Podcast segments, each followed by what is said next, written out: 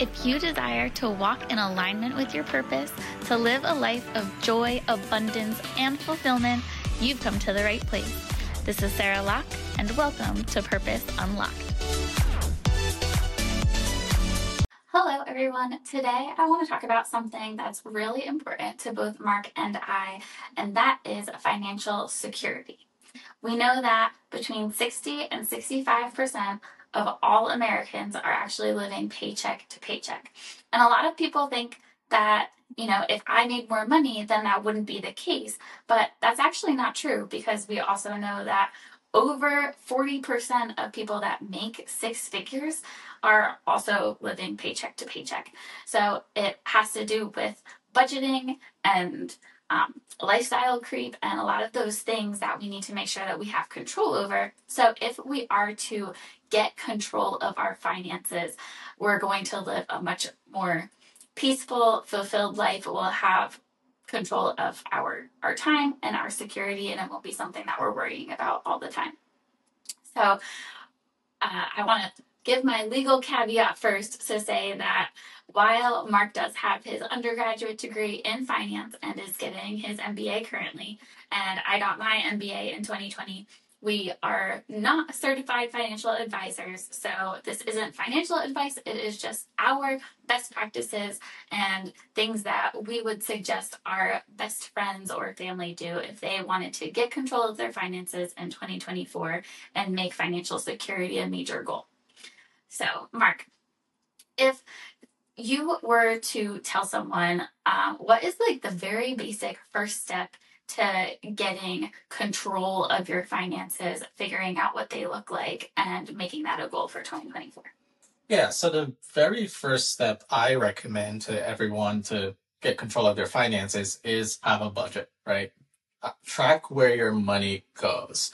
When you're able to manage where your money is going and seeing what is going on in terms of your bank accounts or savings accounts, you'll be able to get out of that paycheck to paycheck lifestyle. So, for instance, uh, if you keep a spreadsheet in terms of um, where your bills are coming from, how you're spending money on food, on uh, different things like car repairs, home repairs, and so forth, you're able to be able to see and know where you need to scale back to save money in the long run.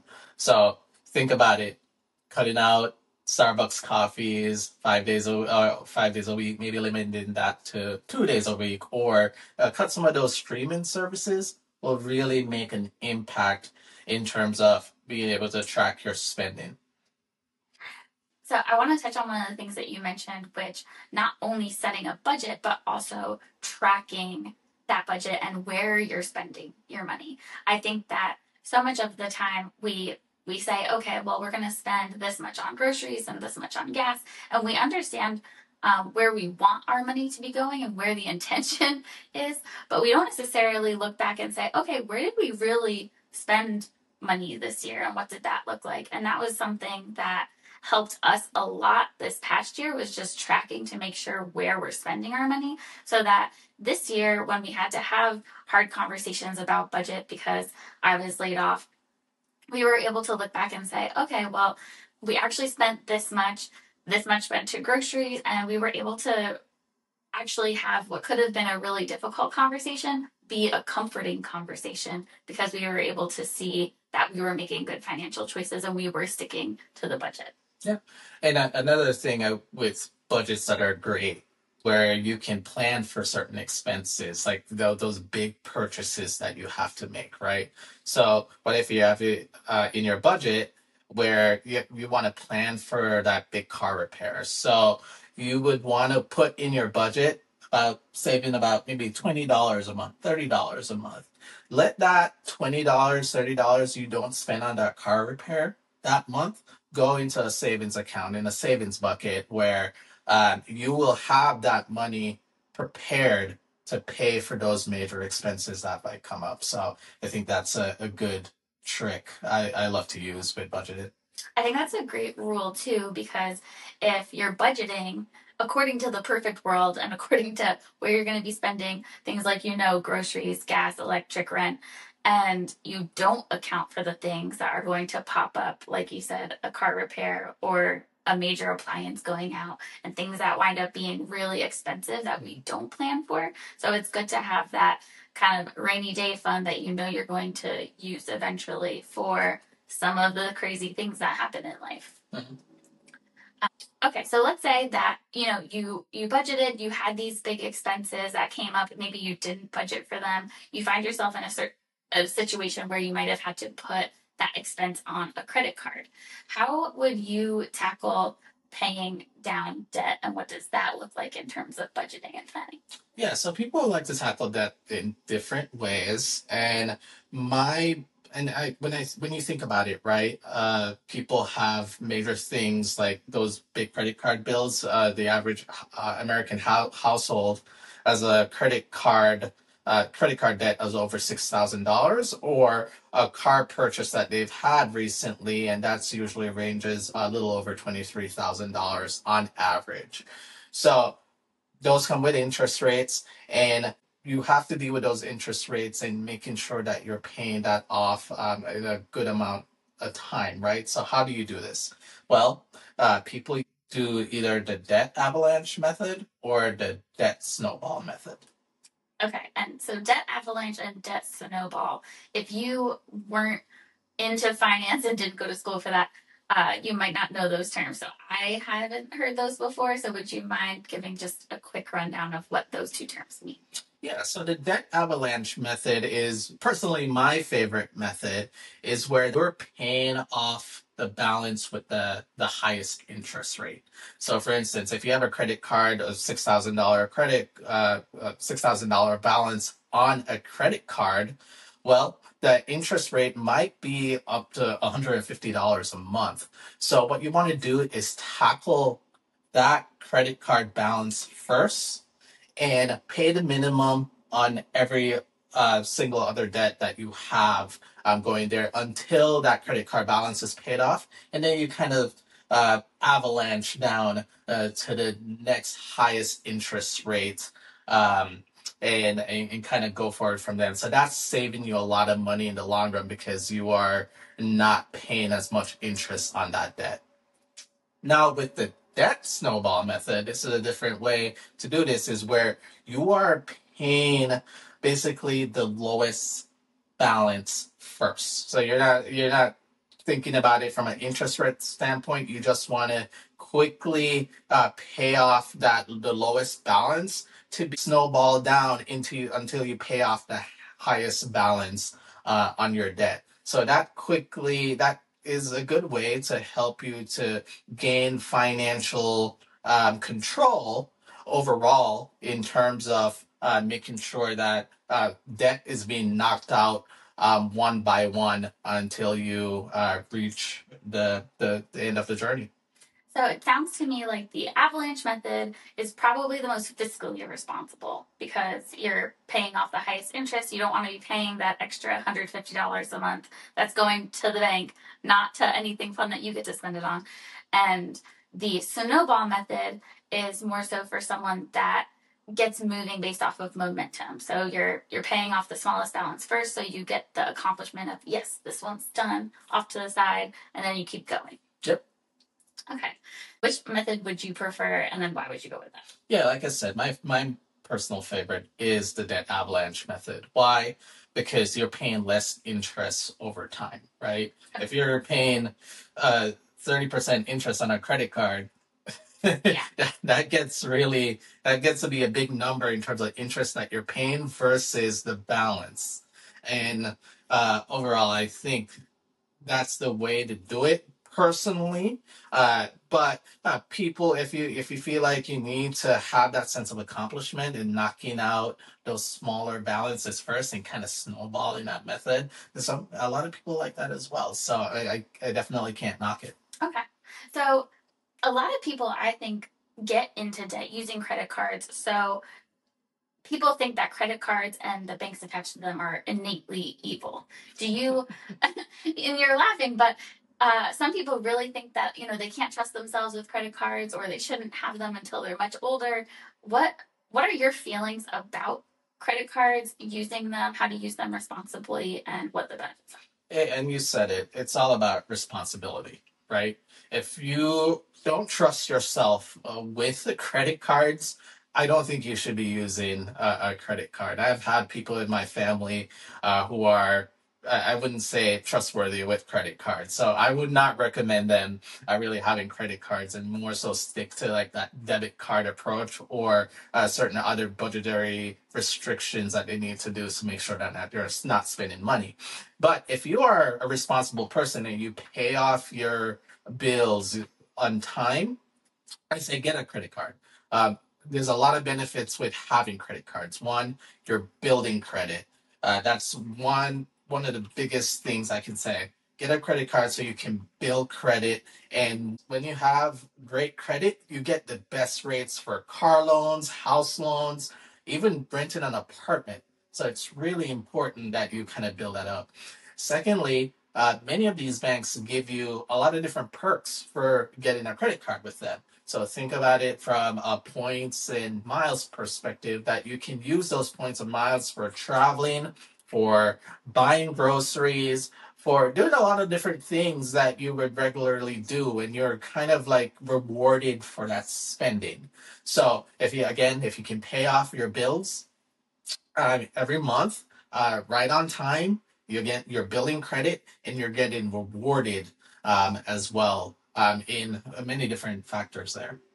That's a good point. I think that a lot of people know that you should have good credit in order to buy a house or get a loan, whether it's on a car or on a home.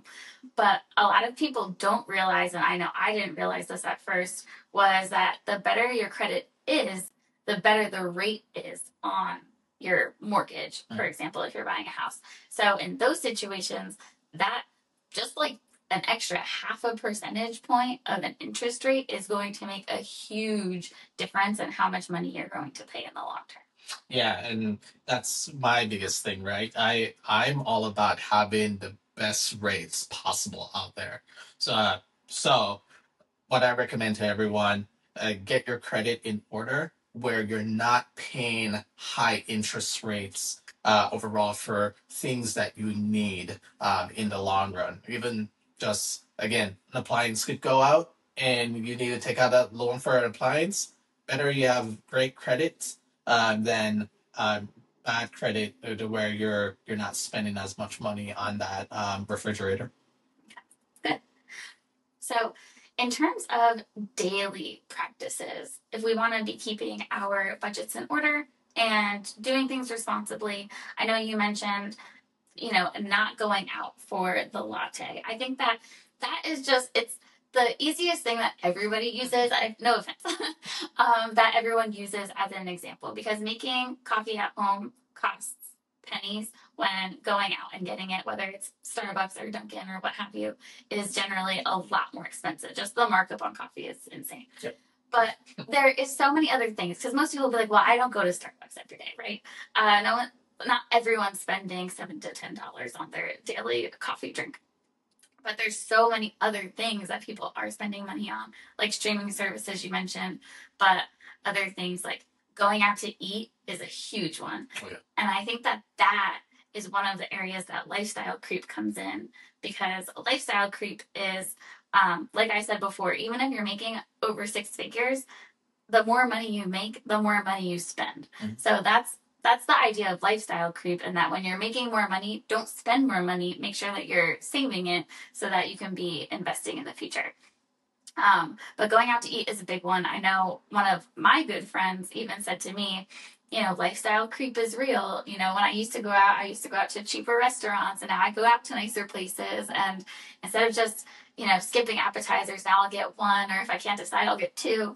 So it's just those little things, but they add up so much over time. Yep. So for us, I know that one of the things that we really stick to is cooking at home. And I know that grocery shopping, meal planning, prepping, and then cooking, it takes a lot of time. But because finance and health are two of our biggest values, we make sure that we take the time to do that. And I, I make sure that that happens for us because it's something that is really important. Um, again, like I mentioned, health is also another big factor to staying and cooking at home. And one of the things that we've incorporated this year is making sure that we're having organic meats, which can also run up the grocery bill, right? So we know that. But luckily, I did spend two years being vegan. It wound up not being great for my hormones, so I'm not on that anymore. But as I started incorporating more animal products back into my diet, I made sure that I was um, eating things like eggs and, like we said, the organic meats. But to keep costs down, I we still eat a ton of things like beans and legumes to be making sure that we're getting our protein in other ways. And then also buying things that are really cheap, like like beans are very cheap, especially if you buy them dried. And sweet potatoes, which are super healthy, they're a complex carbohydrate, which your body uses as fuel throughout the day. So making those those inexpensive and healthy choices are also going to, you know, benefit your wallet as well. Um, another thing that I had heard uh, just this morning actually is someone was mentioning other things that people spend money on. So even just thinking about how many of your clothes have a logo on them, right? and and it's funny to say, but at the same time, like, are you paying for quality or are you paying for the brand? I think a lot of the time, making the purchase for quality makes a lot of sense if you're going to make sure that you're keeping that article of clothing long term. So, a winter coat, for example, I I have a really nice coat that I had bought. I think it was from Lands' End, and they make really good quality stuff. This coat has lasted me a very long time, and even if I actually got a hole, like a tiny hole in the sleeve that I wound up sewing up.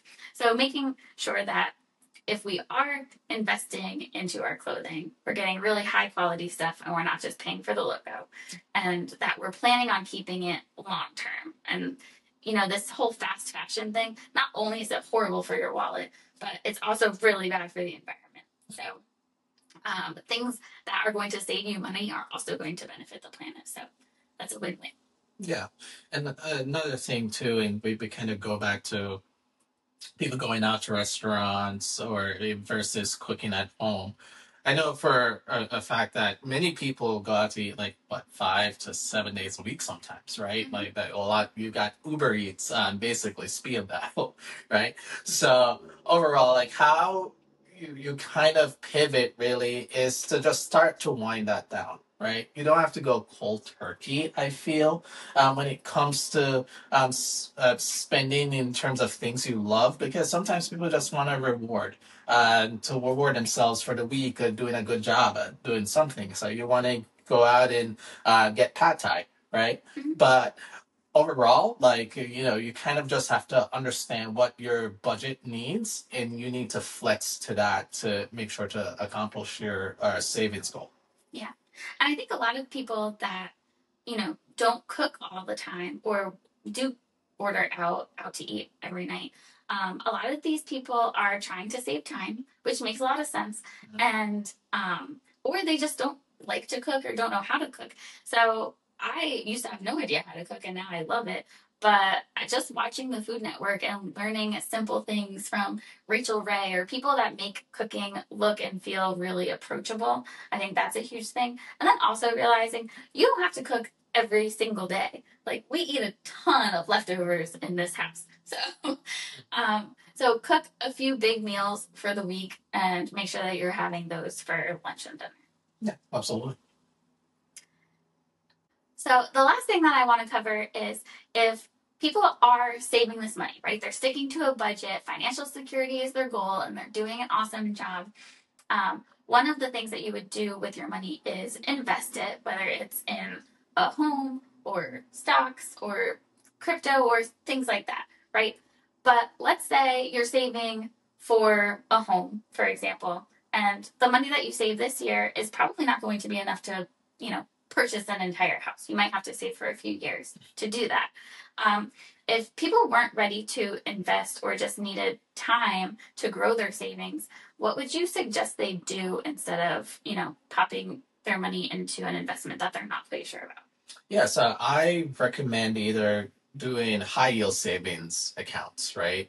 So uh, you with a high yield savings account, you have a higher interest rate versus, of, of course, a low yielding savings account. So most of the big banks have low yielding savings accounts. So you're basically just parking your money and it's not really giving you much return.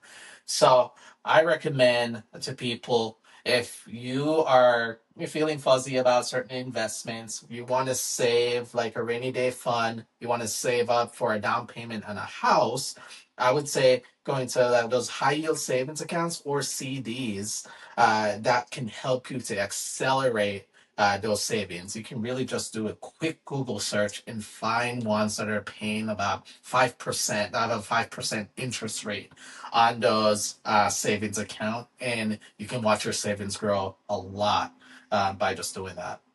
Okay. I feel like some people's concerns are there is either a minimum balance that you need to hold in those or um, a CD, for example, you have to lock it in for a certain period of time. What would you tell those people?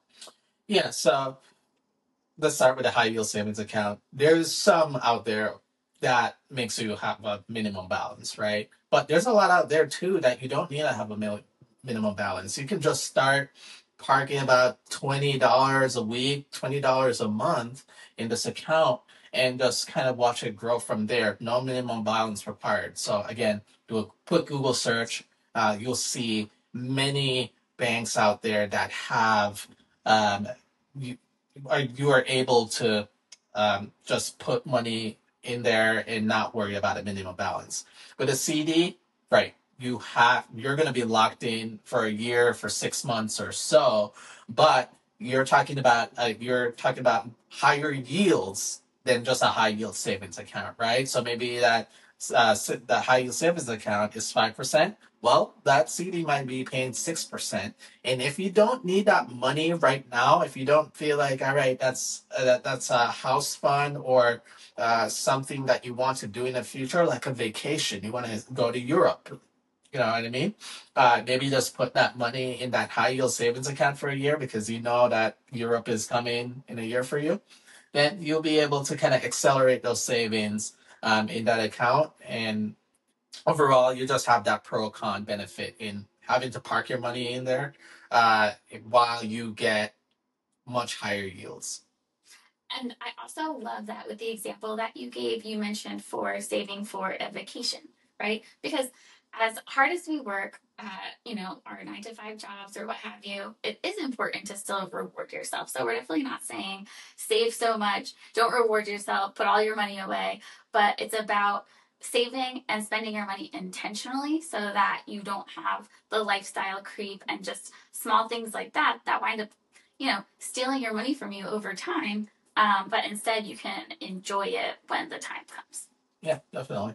Yeah, there's there's a something about reward system, right? Like uh, if you are again, if you're like very intentional about how you spend your money, I promise you, you're not living paycheck to paycheck. You're not you don't really have to struggle uh, overall in terms of where your money is going. As long as you can plan and and be smart about where your money is going, you can be able to achieve a lot of great things, uh, like taking that vacation that you always wanted to have. Absolutely. So uh, I hope that this was helpful and that this served you. And if it did, please be for be sure to forward it to one of your friends, share it, like it. Please leave a comment if you have additional questions. Uh, but we really hope that this information is going to help others reach their 2024 goals and achieve financial security. Thank you for the precious gift of your time. If you found this helpful, please be sure to like, subscribe, and share with someone you love. Until next time, count your blessings, love yourself, and stay fabulous.